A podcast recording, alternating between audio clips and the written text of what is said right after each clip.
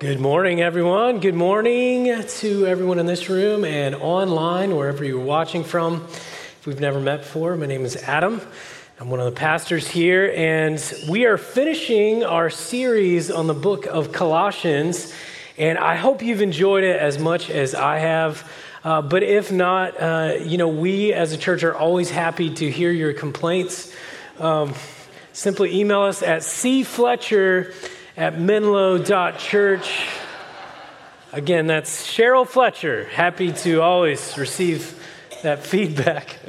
Uh, last week we talked about our false selves and the reality that when uh, we live from our false selves, we are settling for something less.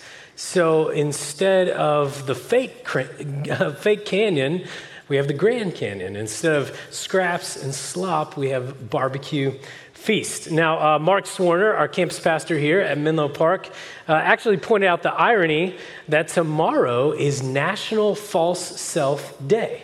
Uh, we don't call it that, but think about it. This is a day when we literally clothe ourselves with something other than our true identity. I have a picture of one of my kids wearing his false self. That's right. And I, like he's such his false self. I don't even know if that's actually my kid or not. Uh, we will reward him for hiding his true self by giving him bags of candy tomorrow. So uh, that's a big deal. Uh, let's ignore Halloween for a second. We focus today on our true identity.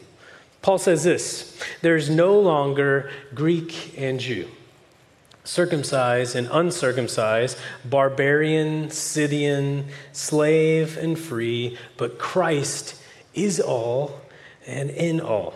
And then later he says, above all, clothe yourselves with love, which binds everything together in perfect harmony. And then he says, whatever you do in word or d- deed, do everything in the name of the Lord Jesus.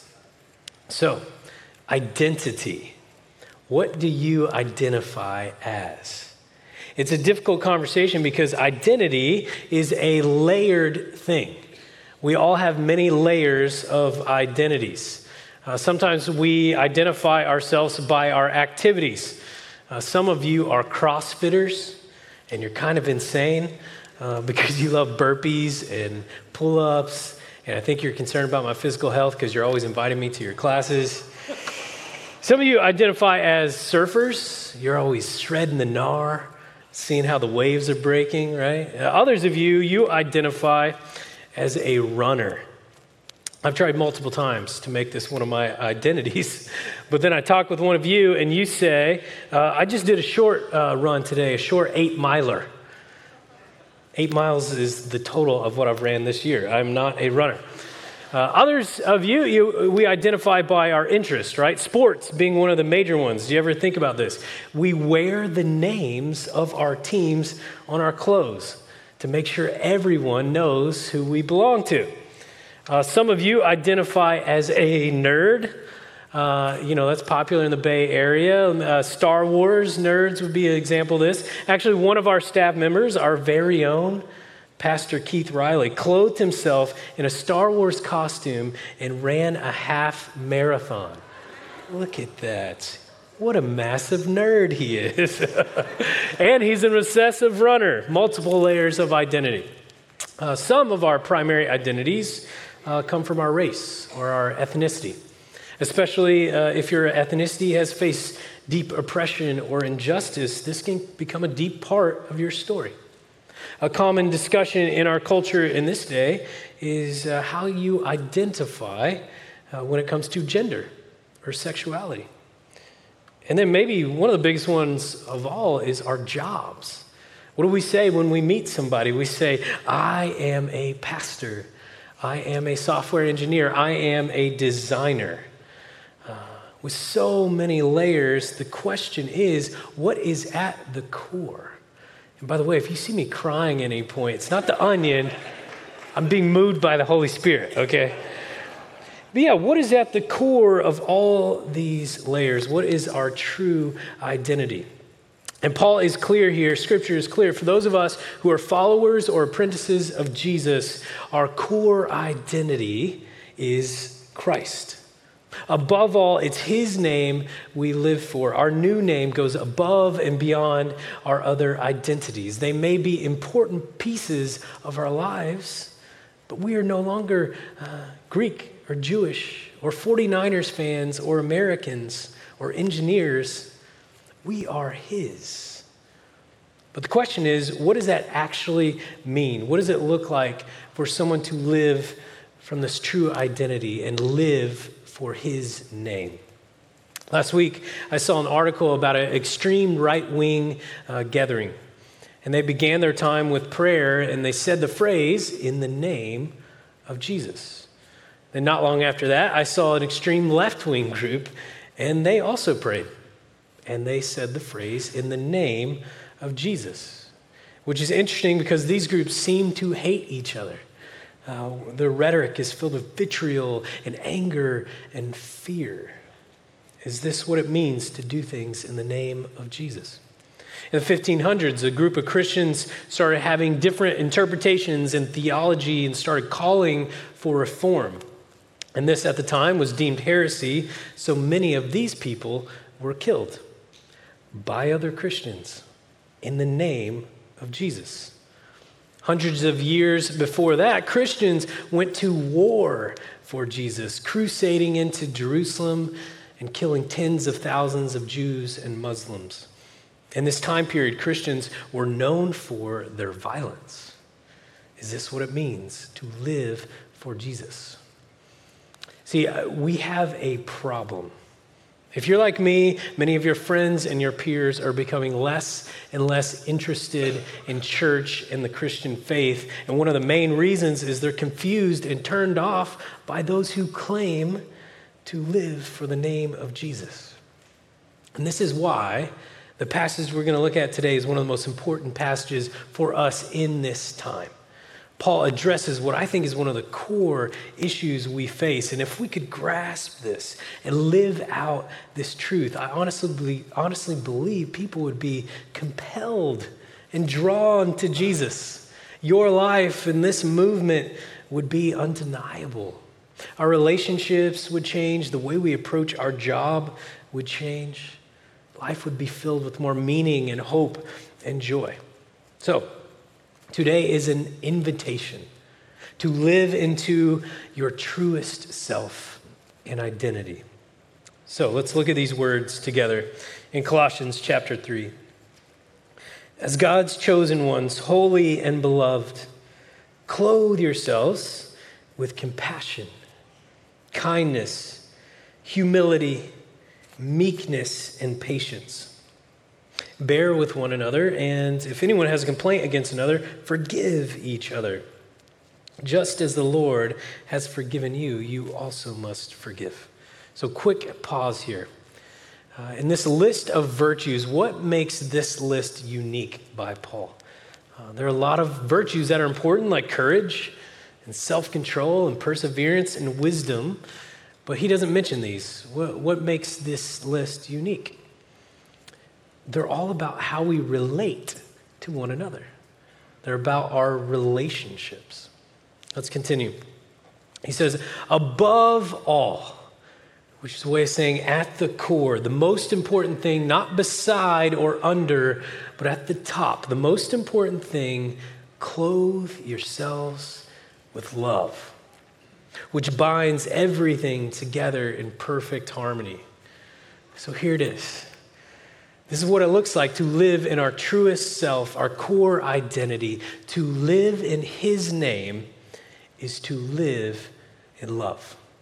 To live in His name is to live in love. What does it look like for a follower of Jesus to live their truest self? Love, compassion, kindness, humility, meekness, patience, forgiveness. Robert Mulholland says this the place where we live out our relationship of loving union with God is not in the quiet of our prayer closet, although that's important, but in our relationships with one another.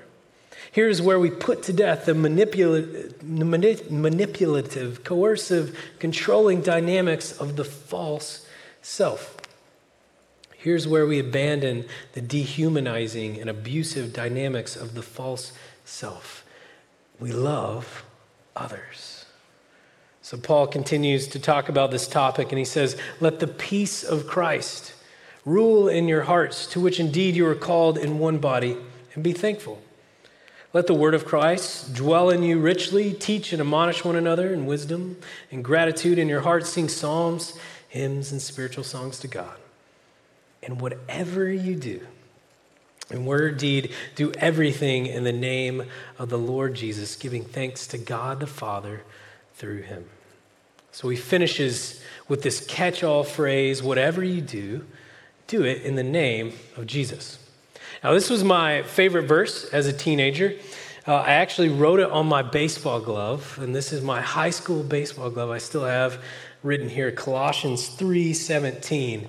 And uh, speaking of baseball, I, I, hate to to brag here uh, because I'm really good at humility, uh, but I was pretty good.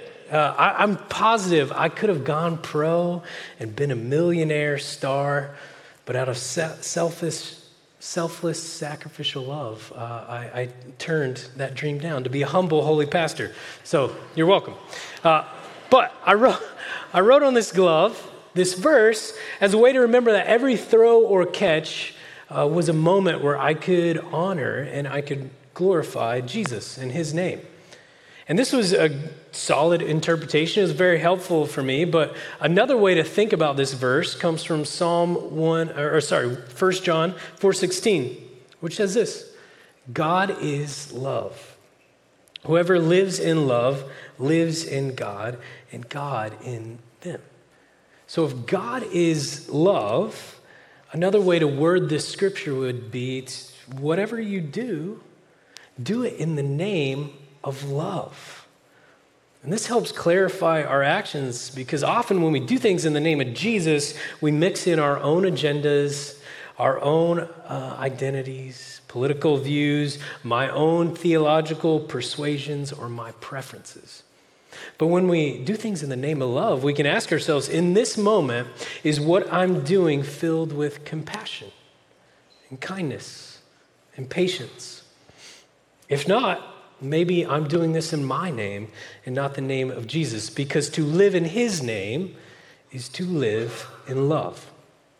But there's some major barriers for us uh, in, in embracing this true identity and living in love. The first barrier is this uh, every single person believes in love in theory. In theory. I'm sure some of you, even when I heard you heard the word love in a sermon, uh, you were like, uh, got it. Love, love, love, duh, of course. Let's get on to the donuts and the 49ers game. Um, everyone agrees with love in theory, but what kind of love are we talking about? Years ago, uh, there was this infamous commercial about pet adoption. Some of you will remember this. Uh, it displayed these clips of the saddest dogs and cats, and Sarah McLachlan would come on and she'd start singing, In the arms of an angel, may you fly from here. And I would be watching and I would just say, Oh my gosh, I'm going to adopt 18 dogs. I'm going to feed them steak every night. They're going to sleep in my bed. I'm going to love them. Uh, but then the commercial would end, the game would start again, and I would think to myself, you know what? I already have a dog, and I have three kids, and they've got their own potty training issues. Maybe I don't need 18 dogs. Uh, this is sentimental love. We are sentimental people who love in theory. Maybe you cry during every episode of This Is Us, uh, caring for the characters with compassion but you have a hard time caring about the people in your actual life. Or how about this? Many of us are really good at posting on social media when we're moved by injustices. But in our everyday life, we don't take any action. Or we love the down and out and broken and poor and dirty as long as it's from a distance. It's easy to love in theory, it's easy to have sentimental love. But love is not a theoretical concept, it's an action word, it's a relational word. Love doesn't happen from distance, it happens in our nearest context. Eugene Peterson says this Love is the most context specific act in the entire spectrum of human behavior. There's no other single human act more dependent on and immersed in immediate context. So, to live in love is hard because it's easy to love someone from a third world country dealing with poverty on a screen, but it's hard to love Diane at work who won't stop talking while I'm working on my sermon and brings tuna for lunch and stinks up the office and always chews gum with their mouth open. It's hard to love Diane. the easiest way to find out if we're living in the name of love is to look at those in our immediate context our spouse, our kids, our coworkers, our parents, our peers, our neighbors, the person experiencing homelessness outside a Safeway, our friends who disagree with us politically. Are these relationships clothed with compassion and kindness, humility, meekness, patience, and forgiveness? So, some questions for us to think about. Is there a relationship in your life that is built on your own agenda, not on the love of Jesus?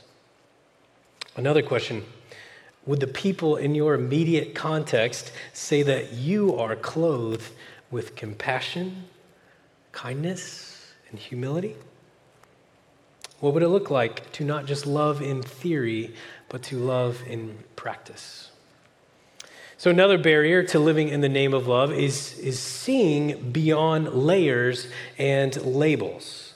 Uh, because we all have these layers of identities, it's hard to see beyond into the hearts of others. Uh, I've got this weird Oklahoma California paradox uh, going on. I'm from Oklahoma originally, but I've lived in California eight years now. Uh, so when I uh, talk to a Californian, they found find out that I'm from Oklahoma uh, they will inevitably ask me a question like this How did you get to school every day? Did you ride a horse? I'm like, No, we actually have automobiles now. It's really nice. Or they'll ask, uh, You must be a huge country music fan. No, I'm not at all. Or they'll say, What was it like to be in a tornado? Must be scary. I'm sure it's terrifying. I've never been in one. But then when uh, an Oklahoman finds out I'm a Californian, they will say questions like this Isn't it scary to be around all those earthquakes? Yes, that's why I wear a hard hat to work every day. I'm so scared of them. Or they'll say, after work every day, I'm assuming you go surfing? no. Or you must be a health nut, a vegan, or a hippie, right? These are silly examples, but we do this, right? We make assumptions and judgments based on ethnicities, origins, and preferences and viewpoints instead of seeing farther down to the core of a person. But what do we see from Jesus? One of the things he often got in trouble for was his refusal to view people in the common societal standards and labels. He saw beyond the label of prostitute or the assumptions of a tax collector or the stereotypes of the unclean. He associated with the irreligious and the religious, the poor and the rich, the Romans and the Jews. As God in the flesh, Jesus knew the reality that every human is created in the image of God. Every human is an immortal being beyond the labels and the layers. C.S. Lewis says it like this There are no ordinary people. You've never talked to a mere mortal. Nations, cultures, arts, civilizations, these are mortal, and their life is to ours as a life of a gnat. But it is immortals whom we joke with, work with, marry, snub, and exploit. How would our actions change if we recognize that our barista or our neighbor or our Muslim friend or the annoying soccer parent or the bully at school, each one is an immortal soul, not just a label. What if we saw them for the beautiful, sacred creation that they are? Maybe this would cause us to take off our own layers and labels and love fully. even if they are our enemies or they belittle us, or even if they don't love us back. Because, of course, this was the reality of Jesus, right? He was belittled, mocked, and eventually killed. And the cross, the cross is where it all comes back to. When we wonder our, about our truest self, our true identity, what it looks to live, uh, what it looks like to live in His name, the difference between sentimental love or true love, we go back to the cross and we see this. This is how we know what love is. Jesus Christ laid down his life for us, and we ought to lay down our lives for our brothers and sisters. And Paul, over and over again, has been using this language of a taking off and a putting on. Before the cross, uh, Jesus was in a room with his disciples, and he took off his outer garment. And what did he put on? A towel. He clothed himself with a garment of service and sacrifice. He came not to be served, but to serve. He humbled himself to the point of death. And he called his followers to live in this same sacrificial love. And during the early days of the church, uh, several epidemics and plagues swept through. The common behavior during this day was to push the sick and the suffering away, to throw them on the road uh, before they were dead, to stop the spread of disease. But there was this small band of little Christ who did the opposite. An early church author, Dionysius, said most of our brother Christians showed unbounded love and loyalty, never sparing themselves and thinking only of one another. The best of our brothers lost their lives in this manner. Tertullian, another Christian author, said, It is our care of the helpless, our practice of loving kindness that brands us in the eyes of many of our opponents. Only look, they say, look how they love one another. Can you imagine if that's what people said about Christians in our day? Did you know the, the first public hospital came about uh, from followers of Christ with the vision to create communities that cared for the sick? At the Council of Nicaea, Christians decreed that whenever a cathedral existed, there must also be a hospice, place for caring for the sick and poor in the name of Jesus. Years later, Jean Dunant, a follower of Jesus, couldn't stand the sound of soldiers crying uh, in the battlefield after being wounded. So he devoted his life to helping them uh, in the name of Jesus. And he started an organization that would eventually be called the Red Cross. Years after that, during the Holocaust, a small Protestant village in France, led by a Presbyterian minister, provided refuge for more than 5,000 people fleeing Nazi persecution. The entire village was involved in this mission. When a Nazi uh, tried to organize a Hitler youth camp, one of the kids told him, Make no distinction between Jews and non Jews. It is contrary to gospel teaching. Years after that, a five year old girl named Kashi was abducted and for 10 years forced to be a slave and perform sexual acts for 20 men a day.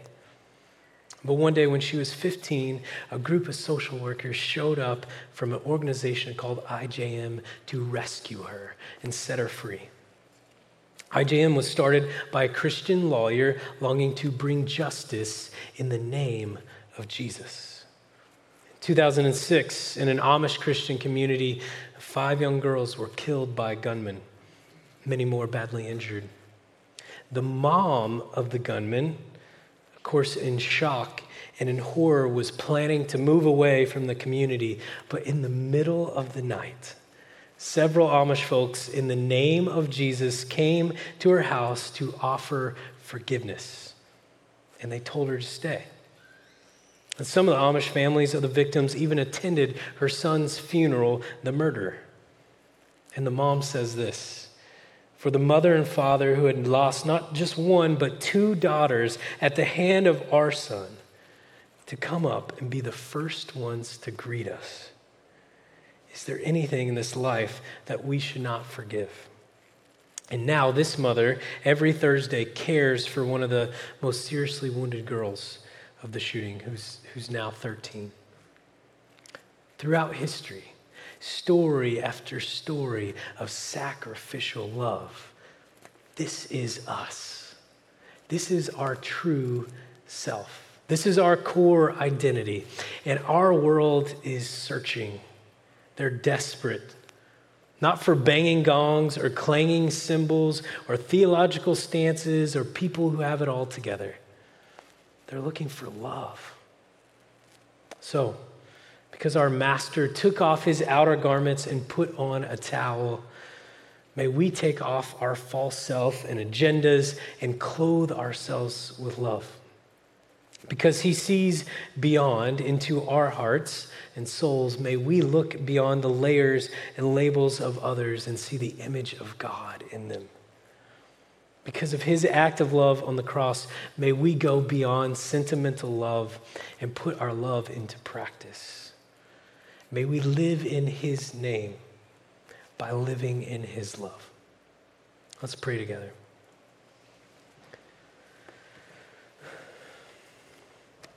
Jesus, we remember what you have done for us. We think upon the cross. We think upon your sacrificial love, how you came down, humbling yourself for those of us who didn't deserve it. And now, Jesus, as your followers, we're asking that you would teach us would you teach us to be the kind of people in our immediate context, the people right around us, everywhere we go, that we would share this sacrificial love? Show us what it means to take off our agendas and put on a towel, to live in your love. So we thank you for these moments. Uh, to remember this call, and we'd ask that you would guide us, give us the strength this week as we put it into practice. It's in Jesus' name we pray. Amen.